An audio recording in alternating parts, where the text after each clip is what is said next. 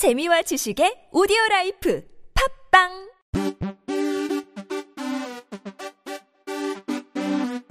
지금은 그냥 들어.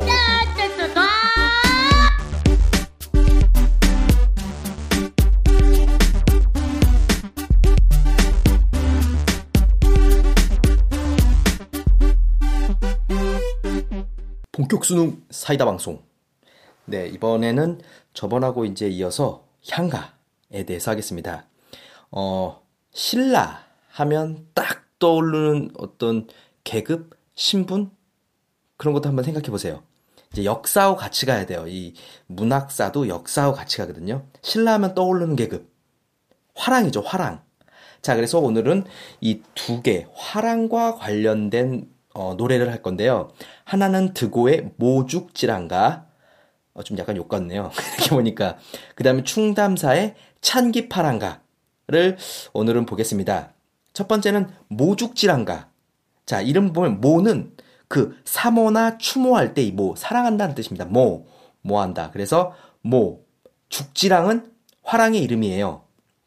즉 한마디로 죽지랑이라는 화랑을 사모하는, 사랑하는 노래라고 하는 게 이제 모죽지랑가인데, 이거는 약간 배경설화가 있어요. 드고라는 애가 이걸 만든 사람인데, 익선이라는 사람한테 엄청 괴롭힘을 당해요. 막 그래서 고난도 당하고 괴롭힘도 당하고 왕따도 당하고 하여튼 너무 힘드니까 죽지랑이 구해줘요. 그래서 완전 여기서 뿅 가가지고 진짜 진심으로 애틋하고 순수한 마음으로 쓴 게 바로 모죽지랑가예요. 그러면 죽지랑인 사람은 어떤 사람이었냐? 삼국 통일하기 위해서 엄청나게 막 헌신을 했던 그런 화랑인데, 딱 삼국 통일이 되니까 이제 쓸모가 없어진 거죠. 토사구팽이 된 거죠. 안타깝게도. 자, 그래서 토사구팽이 된 인물인데, 하여튼 드고란 애가 완전히 뿅 가가지고 쓴, 자, 모죽지랑가. 자, 원문과 현대 어플이 둘 다 한번 읽어드리겠습니다. 간봄 그림에 모든 것아 우리의 시름 아람나토샤온 지이 살쯤 니시저 눈 도칠 사이에 맛보디 지소리 랑이여 그릴 마사미 녀올길 다봄 마사리 잘밤 이시랄. 자, 이렇게 해서 이제 무슨 뜻인지 잘 모르면, 자, 현대어로 제가 한번 읽어드릴게요. 간봄을 그리워하며 모든 것이 울면서 시름하는구나. 아름다움을 나타내신 얼굴에 주름이 지려하는구나. 눈 깜짝할 사이에 만나보게 되리.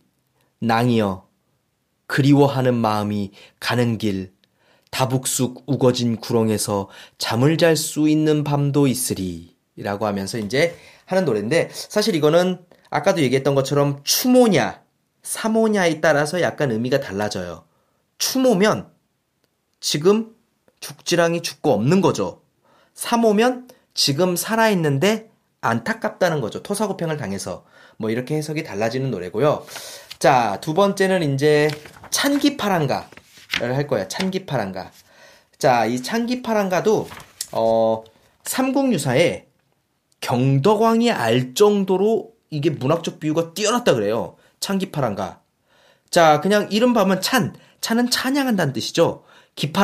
기파랑이라는 화랑을 찬양하는 노래가 찬기파랑가예요.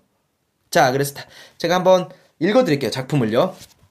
열침에 나토얀 달이 흰 구름 젖혀 떠가는 안디야 새파란 날이여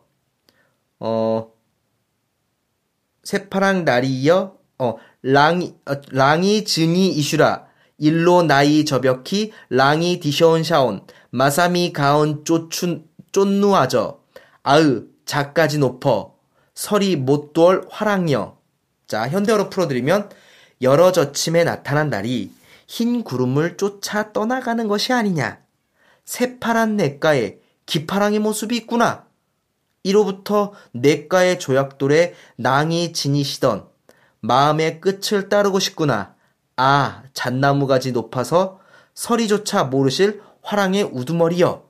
제가 중세 국어를 잘 못 읽으니까 대충 이렇게 읽으시면 되는데, 여기서는 이제 비유하는 게 네 가지가 나와요.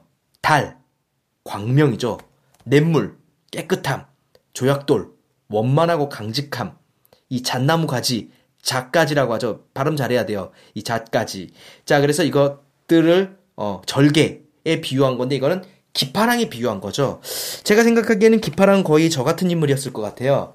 하여튼 이렇게 해서 이제, 자, 향가에서 화랑과 관련된 이 두 가지 향가를 공부했습니다. 네, 오늘은 여기까지 마치겠습니다.